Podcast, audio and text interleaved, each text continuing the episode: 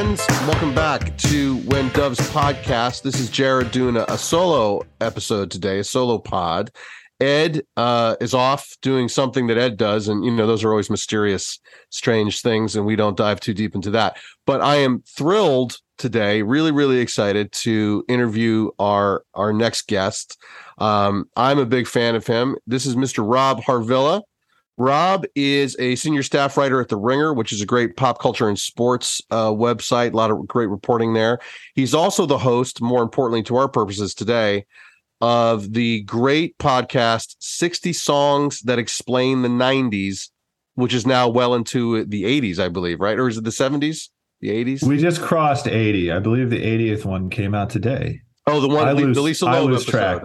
Lisa Loeb is 80. Lisa Loeb is 80. Very appropriately. Good. Yeah. Rob has also written for The Village Voice. He's written for Spin, for Deadspin, a bunch of other places. He lives out in Ohio, and he's taken some time out of his busy schedule to talk with us today about Prince and his show. And we're so glad he's here. Rob, thanks for joining us on When Doves Podcast. I'm thrilled to be here. Thank you so much for having me. You know, Midwestern podcasters got to stick together, in my opinion. So yeah, let's do it. I'm really excited to be here, man. That's awesome. Thank you so much. So first of all, I do want to talk about your show, which is 60 Songs That Explain the 90s.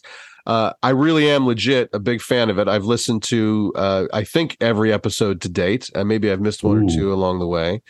Yikes. But I wanted to ask you this. You know, the show... You're taking very specific tracks throughout that decade and sort of breaking them down. You have guests that come on and talk to you about the tracks after the fact.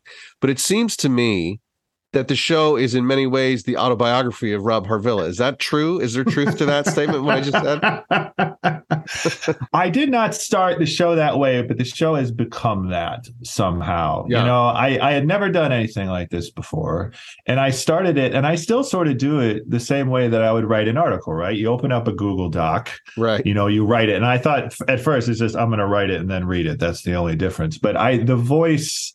the tone, the vibe that sort of organically developed over the first 20 to 30 episodes was like, I kept talking more about myself, right? Yeah. Like, and I've never really done that in my writing because there's no reason to, like, no one's interested, obviously. You know, I'm just reviewing, you know, Alana Del Rey or a Drake record or whatever. Nobody wants to hear about my day. Right. But something about saying it out loud. And the feedback that I started to get, like the more parasocial aspect, like this is the most feedback that I've gotten on anything I've done by orders of magnitude. Yeah. And something about that loop, I just started bringing in more of myself, like very cautiously. And I'm still doing it cautiously. Like I'm still very, it may not sound like it, but I am like, I don't want to be overindulgent. You know, I don't want to overshare, which I feel like I have decent enough boundaries there, but I just didn't think that it would be like this, that I would be talking about, you know, like the girls who I liked in grade school or whatever. I could never conceive that this is where I would end up. But I think what I finally hit on is like, you know, nostalgia being the obvious sort of foundation of this thing. It's not that I'm inherently interesting, because inherently I am not, but the theory at least is that me sharing fairly mundane pedestrian memories of my youth stirs up in people their own, you know, mundane pedestrian memories. Right. You know, it's like, it's the same principle as songwriting. Like the more personal the song is, the more universal it somehow becomes, like that sort of magic trick. That's how songwriters do it. In my case, it's just the thing of somebody talking about themselves gets you thinking about yourself, you know, and like that loop somehow just presented itself as like the direction I should move in and the place where I am now. It's very strange. I did not come into this planning to talk about myself really at all, but that's where I ended up. Well, listen, for whatever it's worth, I think that it's really the secret sauce to the success of the show. You know, you know, not unlike songwriting, I think that the key to podcasting, in fact, is revealing things about oneself, because that's what those are the things that people relate to. I my friend Ed and I, who's, you know, Ed's the co-host of the show, Ed Miller, I am certain say too much. I'm just positive of it.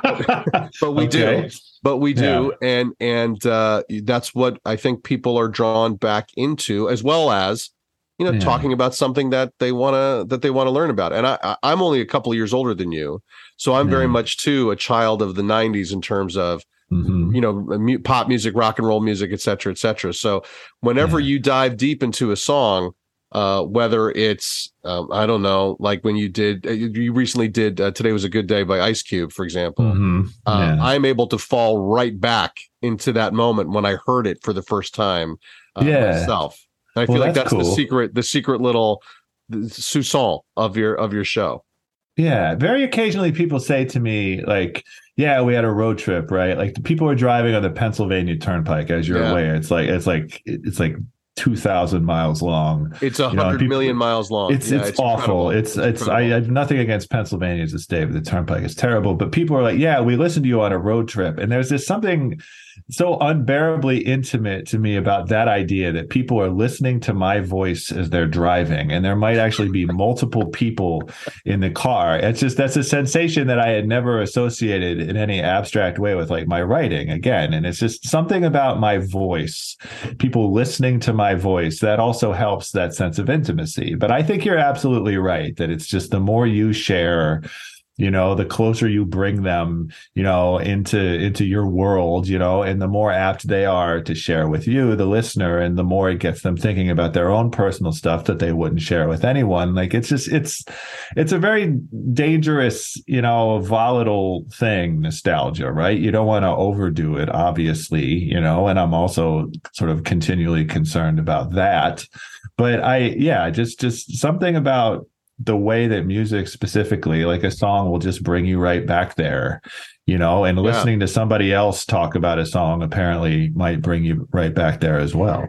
That I think that's very true. I think, you know, the one of the many things about music in particular is that it does have in almost immediate intimacy for the listener, for the real serious fan. And of course there are people who are professional like you, who have spent their whole careers writing about music in a more, you know, whatever analytical way of framing it. But there, the intimacy of the storytelling, I think, correlates to the intimacy that the listener has for that song. I mean, I know that's certainly true for me, where there are songs I will listen to, and I appreciate when you say this, like, you know, we're going to talk in a minute about, you did an episode about Nothing Compares to You that Sinead did. We're going to talk about that. But I appreciate you saying how, you know, you listen to that track and there are moments that make you tear up. There are, I don't know how many countless songs that I will listen to in the privacy of my car, in the privacy of my headphones. And all of a sudden I'm inexplicably weeping in public and people, oh man, what's wrong with that guy? Yeah. So there is an intimacy to that that is very real. So Rob, I have found that in listening through the show, even though you have yet to do a Prince track specifically, like a one that he recorded is what I'm saying. It does seem like he comes up a lot throughout, you know. And tell me about that. Why do you think that is? You know, because for so many people, I think in the public mind, his 90s was a bit of a wasteland for him, or he was lost in the wilderness or something. What do you think about that and his pervasiveness? And when you find him, when you're doing research for your show? It was the Janet Jackson episode where I realized that, like, I can't understate the degree to which 80s MTV is like the foundation of, like, not only my music appreciation, but like my personality. Like ungodly important to me and influential on me, like 80s MTV, like all of it, you know, it was on all the time. I was absorbing all of it. You know, I'm mostly in Eureka, Missouri, you know, like a suburb of St. Louis. You know, I moved to Ohio when I'm, you know, I think in sixth grade, but MTV was everything to me. And so the biggest stars on MTV in the 80s were everything to me. And so that means Michael Jackson, Janet Jackson, Madonna, you know, Bruce Springsteen to some degree, you know, Guns N' Roses as we get later in the decade, like Talking Heads and Prince. Yeah. Bowie. I mean, there's obviously like 15 to 20 more, but like Prince was everywhere. Top five in that category, you know, like just the When Doves Cry video, you know, I can summon up I do not have a photographic memory, but I have a photographic memory for Prince videos, right? And so it's very interesting then to do a show about the 90s where Michael Jackson, you know, Madonna, you know, Janet Jackson's on the cusp here, but like they didn't do their best work. You know, this wasn't their peak commercial or critical power, but they're still hugely importance to the 90s, you know, and so much of what happened in the 90s was a reaction to them and the reaction to them as superstars, like in the 80s and still in the 90s. Like it's weird to have them be background figures on one hand, but still like the monsters of the universe on the other. Right. And Janet Jackson. Right. Like I have the Control and Rhythm Nation songs, videos, you know, iconography, like just burned into me. And it was so gratifying to grapple with her specifically in the 90s. Like the Velvet Rope, I'd always understood was like a very important, maybe her best record, like the critical, I knew how important that record was, but like I felt it finally, you know, doing that deep dive, you know? And so Prince is another one like that, right? You're right that no one who is listing, you know, their top 5 Prince records, you know, it's not going to be all 90s. It could very possibly, like almost probably be like no 90s at all, right? Like likely.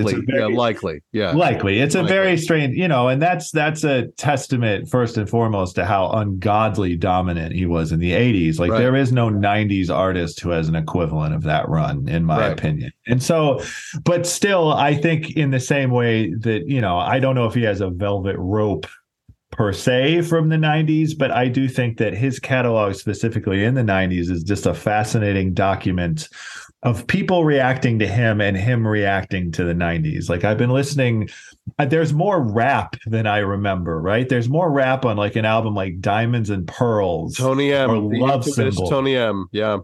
I always think of him as not Chuck D. Like for the first second, I'm like, is that Chuck D? No. It's not Chuck D. I no offense to him as like his own personality, but like it's fascinating to watch him watch hip hop start to take over, and like the hip hop and R&B, you know, fusion, or the imminent dominance of rap over R&B, as some people would say, and just watching people react to Prince and watching Prince react to what the changing times, right? And I think that when people think of him in the 90s, they'll think of the hit songs, and like Diamonds and Pearls, you know, the song, you know, Get Off, Cream, Seven. I just listen to Seven, and Seven is unbelievable. It's unbelievable. Like just that chorus, that melody, like it's just, it's so perfect. But people think about, right, like the buttless chaps at the VMAs. They do, right, you know. But then the other thing that they think about, and the thing that I think is really ripe for, you know, we should look at it again and sort of recontextualize it, is like the artist formerly known as Prince years, you know, painting Slave on his face, you know, the Symbol, you know, battling with his record label, like this stuff that I think was seen in real time. If you were a teenager, at least, it's just like Prince being eccentric, you know, and just sort of goofing around. And I don't know if this really means anything, but with the fullness of time, like even like the Taylor Swift situation, right? You know, Jay-Z talks about owning his masters. Like there's clearly a lot more substance to that period, and a lot more to say about the battle that he was fighting, you know, and like the principle he was fighting for. You know, I think there's a lot more there than people thought at the time, where people would say, that's just Prince being Prince, or the artist being the artist, or whatever. Like, but yeah, Prince in the 90s, specifically in the 90s, I think is ripe for rediscovery, both the music itself and just sort of the cultural and sort of industry shifts that he was trying to bring about. Whether or not he succeeded is another story, but there's a lot of material there, both musically, of course, and just sort of ideologically almost. We couldn't agree more. You know, we recently sort of, we've been doing our show, as you may know, or may not, we do it by decades. And wrapped up our 90s decade recently. And the breadth of material, let's just look at that, right? It's like it's overwhelming. It is full albums back to back, for God's sake. That's right? The word. You know, overwhelming is the word. Overwhelming is the word. And when you wade through it, is the word. You're hip deep in it. There are songs that you didn't even know existed that are so exquisite that you think this would have been a giant hit any other moment in musical history.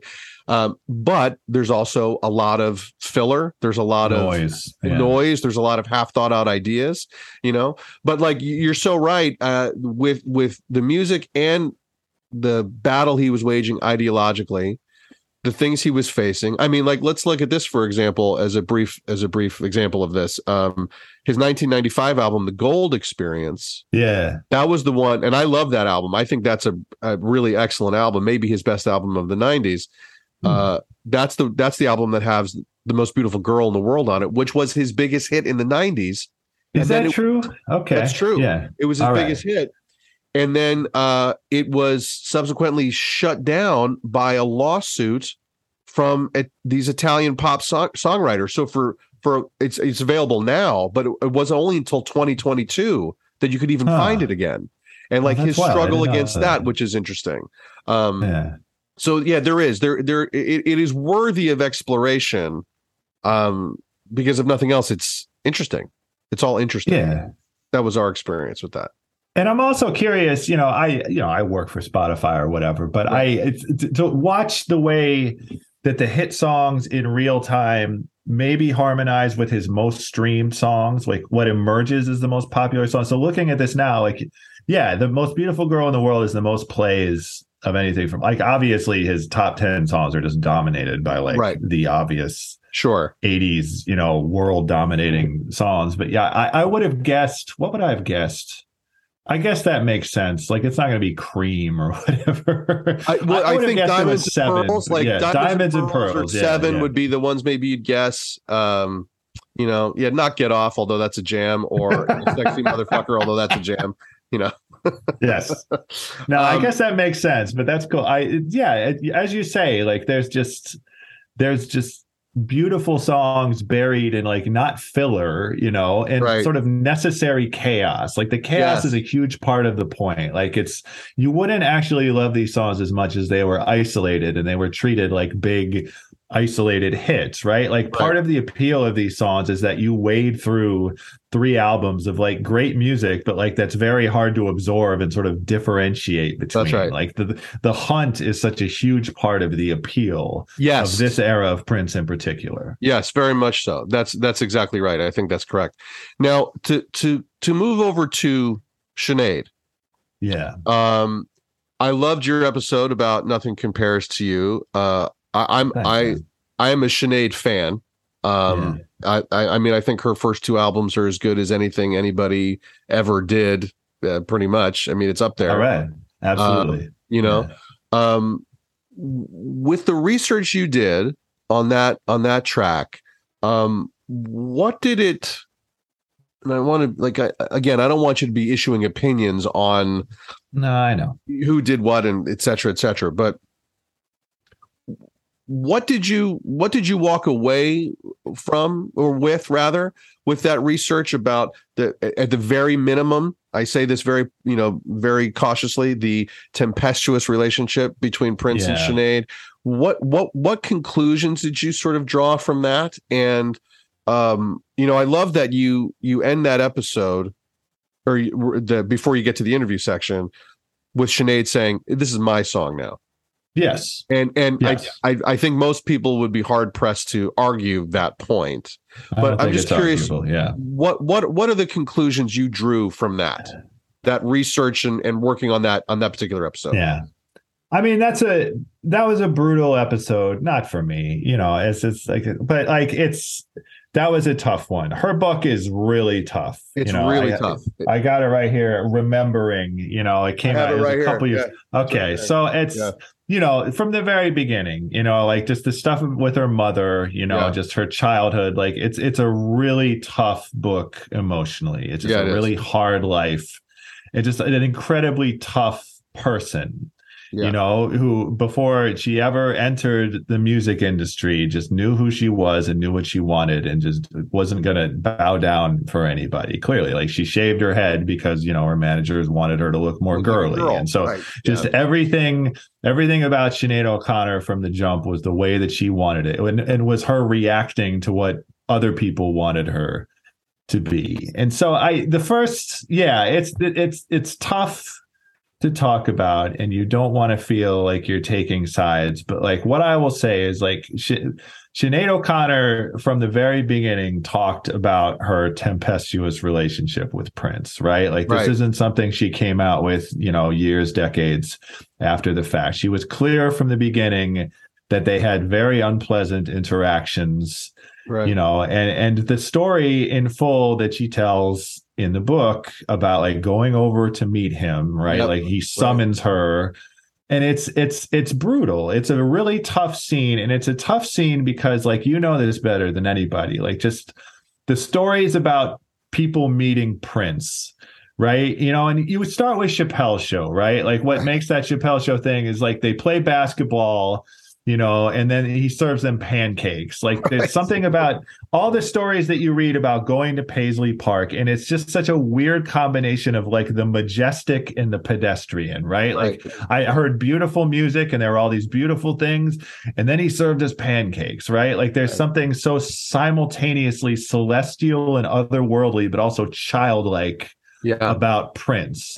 So this scene is like, he's got like a butler type dude with him, and he's trying to serve Sinead O'Connor soup, right? Like they're sitting at a table. He's like, eat the soup. And she's like, I don't want to eat soup. And they're just going back and forth. And then they have a pillow fight. He wants to have a pillow fight. And it's clear that there's something in his pillow. Like it's this weird combination of like a, it's like the horror movie version of the typical Prince encounter. Right. And it's awful. And then he's like, he chases her like down the road, in a car, like she supposedly. She claims in a car. And it's in the end, at the bottom of everything, you don't want to do this, but like, I believe this account. I believe her, honestly, you know, and it's hard to make a statement like that, you know, about two people's varying accounts of something that happened, whatever, 20, 30 years ago. But like, it's so detailed and so specific, and it harmonizes in such an awful way with other people's accounts of Prince, like the more whimsical, you know, meetings that they had with him. Like it's just, it's real. It feels real. It feels true to me. And so then you have to do the thing that you're constantly doing with music. Like, does this affect my opinion of Prince? You know, does this affect the way I hear his music? Does this affect the way I think about this song? Like it's the calculus you're doing with everybody all the time. And it's not as fraught and as awful, you know, a version of that conundrum as, say, Michael Jackson, for example, you know, but even placing it on a spectrum feels really uncomfortable. Like the whole conversation is so uncomfortable, but it's, you got to just look in the face, you know, the fact that like, it's her song, you know, it's her song. And I don't think there's any question of that. And I don't think Prince had any question about that. And I think that that's probably a huge amount of Prince's enmity toward her. Like the stated reason he was mad at her was because she swore in interviews, right? Like, I don't like, you know, the language that you're using in interviews. And it's just, he's trying to control her because he knows that she now controls, you know, one of his best songs, you know, like she has taken your song, she has made it an iconic, you know, number one, you know, era defining hit. And, you know, now I'm going to try and control this person, you know, like it's I'm just going to start rambling here, but it's awful. And it's confusing, you know, and you have all these fond, you know, memories of him and his music, and it's so foundational to you. And it's hard to know how to react to something like that when you read something like that and you come away thinking like, I believe her, you know, I don't know what to do with that. I don't know if anyone knows what to do with that. Well, I mean, this is it. And, you know, and I want to be clear with what I'm about to say. I'm not also taking any sides in this. The thing that further complicates it for me is that, to your point exactly, in all the research and reading and all the things I have never seen a single other report that says that Prince behaved this way to anyone. That doesn't mean didn't do it. But that's what further complicates it, because it seems like such an anomaly. Yes, at least to the public, you know, the public eye. And so that's the other thing that makes it tricky. And you know, the other thing too is that's, you know, again, who knows what's what. But you know, Sinead's manager at that time, was a guy named Steve Farnoli, if I'm pronouncing his name correctly. And he was formerly Prince's manager. And there seems to be, you know, depending on what you read and what the source is and so forth, that there seems to be some question of the animosity that arose from the dissolution of his relationship Prince to the relationship to Sinead. And how much did that contribute? Was that the real reason for the animosity? I mean, I don't know. What do I know? I know nothing. But those are interesting questions to ponder. But it is, it does complicate the relationship, even if it only was an isolated incident, I guess is what I'm saying. No, I get you. I'd forgotten about that, but you're absolutely right. And, you know, foundationally, that's probably more a source of the tension, you know, than like the swearing, right? I would think so. It would make sense for him to object to that, but it would make more sense for there to be like a far greater, more severe, you know, business, you know, or personal type issue underlying that. That makes absolute sense to me. Yeah, for sure. You know, and it's interesting too. Have you seen this Sinead documentary? I haven't been able to watch it yet. I have not. No. I don't even know. I have not. You know, I've sort of read up on it. Yeah. I don't know if it is either, you know, but I definitely want to when it comes out. I've read about it, you know, certainly I know that the Prince estate did not let them use Nothing Compares to You, you know, which certainly complicates, you know, this kind of conversation. You know, there's no telling what that's about. If that's them, if that's the estate specifically carrying on, you know, this tumultuous relationship between the two of them, or if this is the estate, you know, just on its own thing, you know, and it's entirely about money or whatever. Who knows anything? Right. Who knows? I mean, supposedly it's his sister that's calling the shot. Right. And she said no, because it's really Prince's song. And that's how we feel. You know, what I think is interesting from a musical standpoint, I'd be curious to hear your take on this, is that, as you very rightly point out on your episode about this song, Prince, you know, he gave it to the Family first, his side project, the Family. It wasn't a hit, and then we have an earlier version of it that he recorded, and then we have Sinead. And then after the Sinead version, he re-records it live with Rosie Gaines, which is on the hits and the B-sides, and that's the best version that he did of it as a duet with Rosie Gaines. So it feels to me in retrospect, and I'm be curious again your take that re-recording was an attempt to reclaim the song from Sinead, because it happened after the fact, right? Yeah. Or at the very least to capitalize on the song's popularity, right? Again, didn't the original version only come out posthumously? Like, wasn't that a big deal? That the estate released. Okay. Yeah, it was on the Originals. It's called The Originals. That's what the name of that project is. I don't know if I would say that it was an attempt to like supplant Sinead's version more than it was to sort of capitalize on its success. Right. You know, this is all projection, of course, but it's hard for me to think that him sitting there in 1991, 1992 is like, I'm going to record a version of this song that's better than her version. And like, everyone's going to agree that it's my song again. Like if that was a subconscious thought for him, but like even for him, I don't think that was very realistic at this point. But certainly I can see him thinking like, this is now one of my greatest hits, you know, even if my version isn't the greatest hits version, you know, I should do my own version at least to put on my greatest hits album, you know, like that's as close as I can get to getting him. Well, he still would have made, I mean, I can't imagine how much money he made off the Sinead version, but he made a ton. So that's another good point. Yeah. You know, he made a ton of money off of that. So moving on from that, what is your take on, you know, obviously it's complex, but he really is one of the towering figures of late 20th century, in particular, popular music. Yes. What is your take on Prince's legacy? Where does he, I mean, saying things like this is ridiculous, but I know we do stuff like this all the time. Where would he rank for you? Like, where does he live for you when you look back and you think about the landscape of pop music?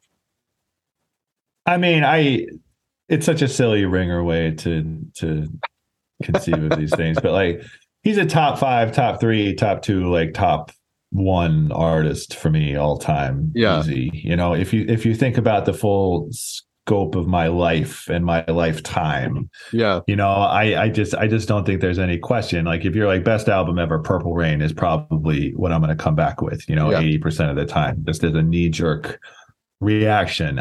There's just no way to overstate that. Like, I recently just went through chronologically and started listening to him again, you know, and just going through the 80s it's just unreal. Yeah. It's just entirely unreal. Yeah. You know, like, and there's always a song that you always loved, but like you didn't fully appreciate the way you should. And like, Sometimes It Snows in April, just like knocked me on my ass, yeah, you know, for 48 hours when I came across it again. That's right. And so I don't think there's any question, you know, pick your, you know, you want to do Mount Rushmore, he's on Mount Rushmore, you know, you want to do top five, he's easily top five, right? You know, all time in terms of dominance, in terms of influence, you know, and so I don't think there's any question, you know, and there is likewise no question that like the 80s is his prime, you know, sure, which is... Nope, I don't think anybody would argue with that, no. I think the 90s is, there's a tremendous amount of wonderful stuff to discover, as you say, but there's a lot of noise to get through, and there's a lot of, you know, the distortion of like the label fight, et cetera, which again, right, I do think could use to be sort of re-examined, but like, it was a lot more confusing to be a Prince superfan in the 90s, I'm imagining, you know, and just sort of reckon with like, he had a few hit songs, you know, in the classic sense, but it's more about, you know, like these 2-3 CD like dumps, you know, yeah, where you just got to dive in and sort of just figure out what's going on. And from there, you know, it's, you think about the Rock and Roll Hall of Fame While My Guitar Gently Weeps thing, you know, it's just like one of the greatest guitar solos of all time. Like, I think inarguably the greatest halftime show of all time. I don't think there's any real competition there.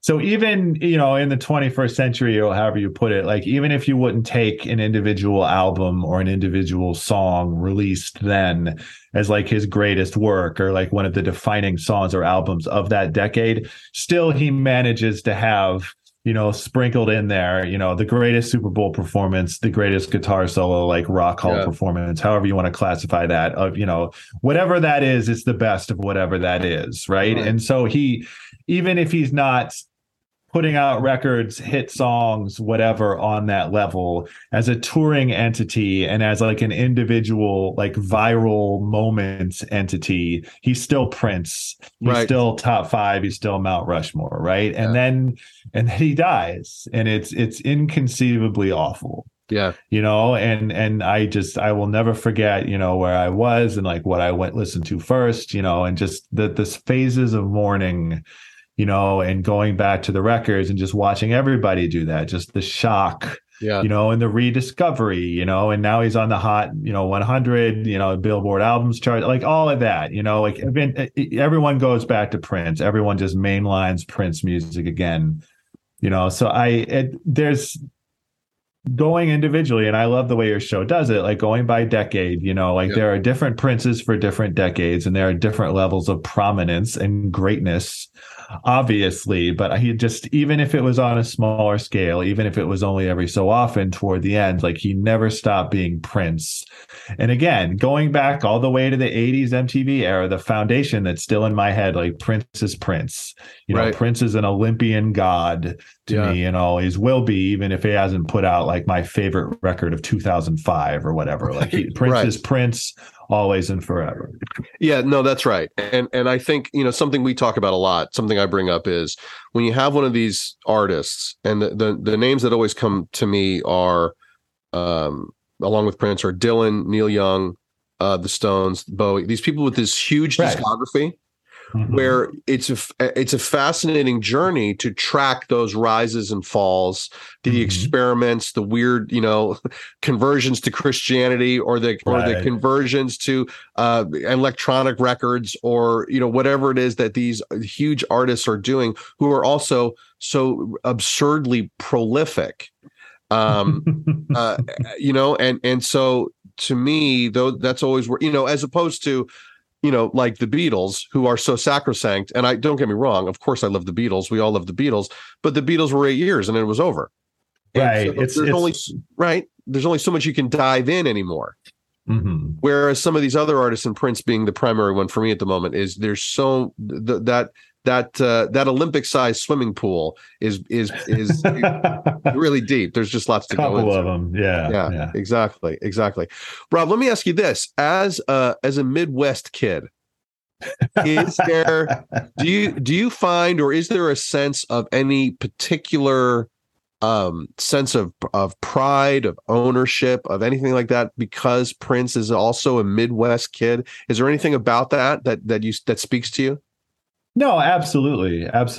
You know, you even watch Purple Rain, right? Like the waters of Lake Minnetonka, or whatever the quote is. Right. Like, you know, it's you are very eager to claim him. You know, God bless Minnesota, which is his own thing, but you are very eager as an Ohioan or a Pennsylvanian, I imagine, to claim him for the Midwest. And I think that's absolutely true. And I think that's a crucial part of his origin story, right? Like, again, like the mixture of the celestial, you know, and the earthbound. Yeah. You know, just the guy who wants to play basketball, you know, the guy who can put out Purple Rain, you know, like they coexist. And the Midwest origin story is a crucial part of that. And just to rewatch Purple Rain and to mix like these, you know, these world historical fantastic performances of like Darling Nikki or whatever. And then he rides his motorcycle off into the Midwest, right? Like it's such a crucial part of it for me. And again, growing up in the Midwest myself, like he wasn't from the Midwest when I was 10. He was from MTV. You know, I just cannot overstate this. Right. And I should probably even stop talking. But when you realize, and it's the same with Dylan, like where they're from, you know, you have that sense of pride, you know, and you map like the winter onto him, right? Like you realize like Prince is living through winter right now, just like I am. He is living out winter in Paisley Park, you know, in his, you know, his whatever, his den of sin and joy. But like he's just like me.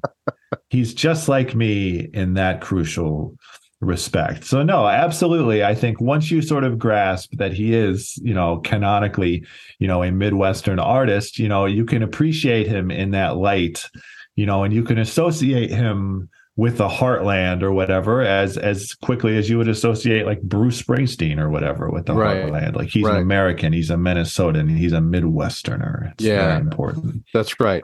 Do you, this is a tough question and I'll just throw it at you just to hear your take. Do you hear now, upon reflection, you go back and you listen to his stuff, do you hear anything that sounds uniquely Midwestern? Is there anything that any themes or... And the answer can be no. The answer is no is a perfectly acceptable answer. But I'm curious if that's something that you can pull out at all. Okay, let me think about that. That's a really excellent question, because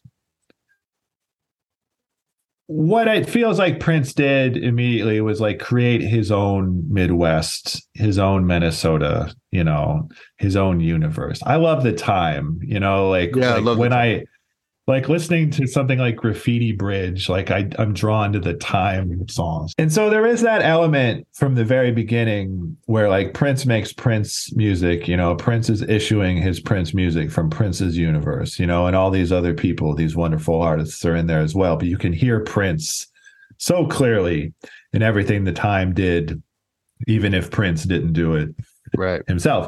But so...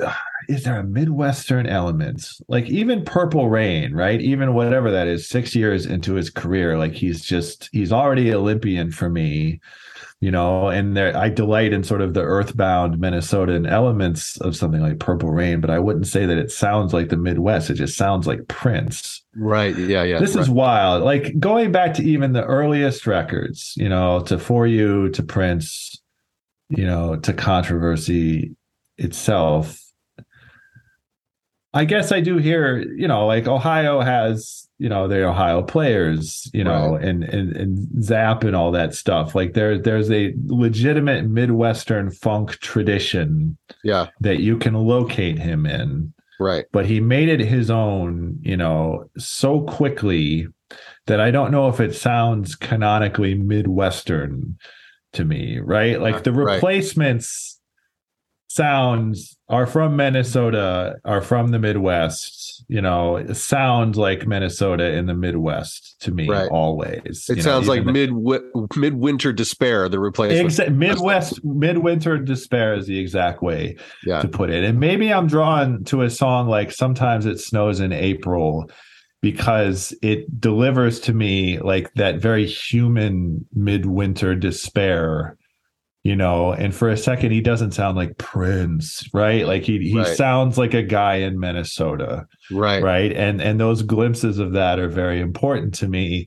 But I think even on his earliest records, like his own universe is already intact. He's already living in it. It's already starting to dominate us. You know, in the best way, he doesn't sound like he's from the same place or anywhere near the same place that I'm from, you know, but only in these isolated moments. Yeah. That's a very convoluted answer, but like, no, it's a great answer. Question. No, it's a tough question. It was a tough question. It was a great answer. I appreciate the thought you put it. No, I mean that because it was off the cuff.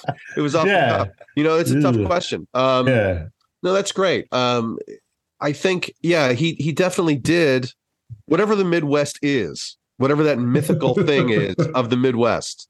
He took it and he made it his own, like an idealized version, a magical version of Minnesota, of Minneapolis, of the entirety of the Midwest, where it's not bleak and gray 9 months out of the year, where in fact it's shimmering with purple light and all kinds of magical bananas and all these things are there. Right? That's what's actually happening. Rob, I don't want to keep you too long because I know you're a busy guy. Is there anything? So 60 songs, you're going to do up to 90 songs. Yes. Are there possibilities that it might even go beyond 90 songs that explain the 90s, or are you going to make a hard out at 90, or haven't you decided yet?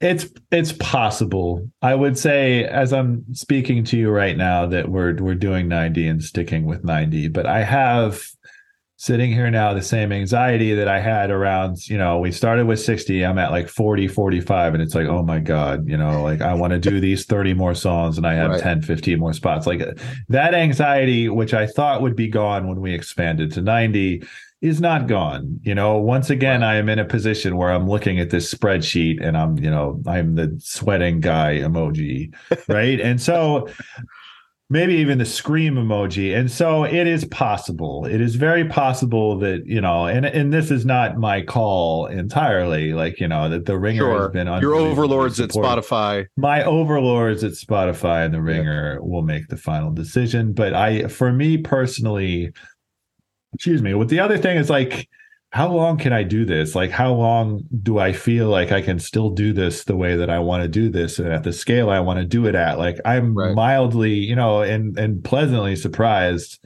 that I'm still as enthusiastic about this at episode 80 as I was at episode 8, right? Like, it would have overwhelmed me to think about doing this for as long as I've done it. If I said I'm going to do it this long, like, you know, in October of 2020, you know, but just very gradually, it's like, no, I want to keep doing this. No, I want to keep doing this. And like, I still have that feeling. Whether I will act on that feeling, I'm not sure about, but like to even still have that feeling and any desire to go forward at all is like a great sign for me, I would hope. Absolutely. Yeah, I think so. Yeah. And you know, I like to think of your show as the Big Ten of podcasting, since it's gone so far beyond the original parameters, which I really appreciate. That's right. We're bringing in USC now. That's wow. There's nothing more Midwestern than USC and UCLA, as we all know. No, that's excellent. That's great. I mean, I really am legitimately a huge fan of the show, and well, thank you so much. It's insightful and funny, and it's just great. So, Rob, to put you on the spot, this is really putting you on the spot. Oh boy! If I was to ask you, and this is what we do with all our guests, if I was to ask you for your top 5 Prince songs, and I know I didn't prep you for this beforehand. No, you didn't. But the ambush is the only real way to do this. The ambush is what. That's right. The ambush is what makes it real, Rob. That's what makes it real. That's how you know that the lion really wanted that gazelle. It's okay. Yeah. So if you're going to give me the lion or the gazelle in this analogy, either way, you can go with either one. You can go with either one.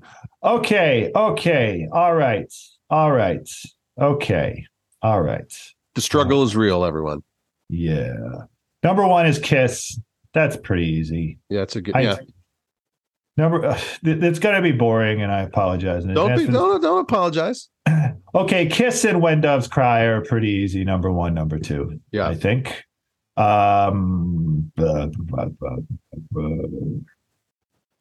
Do I go cool or do I go honest? Honest, man. Let's go honest. You're from the Midwest. Go honest. Cool is not your thing. People from the Midwest, cool is not your thing. Honest. That is true. Yeah. Don't I know it? Okay. All right. Okay, we got Kiss. We got When Doves Cry. You got three slots. I Would Die For You. Yes. You know, I don't think we get out of this without Purple Rain in there a couple times. Right. So we'll try and keep it at that. Yeah. This is recency bias, but sometimes It Snows in April is just extremely doing it for me at this point. And finally, you got that look for the line, let's get to ramen, which is just the funniest way to describe that sentiment I could ever conceive of. That's so there we go. I'm gonna agonize over that for the rest of the day, but I feel okay about it for the moment. I'm glad to know that we will be lingering in your heart long after this interview is over. So that's good. That's good. That's good. That's an excellent top five. Of course, you got the look with the immortal Sheena Easton, Scotland's greatest export. Absolutely. She's Scottish. Oh yeah, sure, absolutely. Wow. Yeah. All right. Scotland's queen. Rob, it's such a pleasure. Tell folks where they can hear your show. Wow. Well, you can hear it on 60 Songs That Explain the 90s, searching on Spotify or The Ringer. I'm on Twitter at plain old Harvilla, Harvilla. I'm on Instagram. I'm on Mastodon. I can't figure out Mastodon. Maybe you know what Mastodon is. There you go. It's one of the Twitter alternatives for when the world finally does burn. Yeah. I'm pretty normal in that sense, man. I'm around. Yeah. You know, you can find me at Kroger. We both mostly do car pickup at Kroger, so you can't find me there. Forget it. You can find me at Costco occasionally. But no, that's Harvilla at Twitter. You know, the show itself. I try and keep my public presence as coherent and as concentrated as possible. And we all appreciate that. Everyone, okay, cannot recommend highly enough. Give 60 Songs That Explain the 90s a listen. Anyone who listens to our show will really enjoy it. It's a great experience. And Rob, I can't thank you enough for being a guest on When Doves Podcast. Thanks so much for coming on. Thanks for having me, man. This was a thrill. It's a pleasure. Thank you.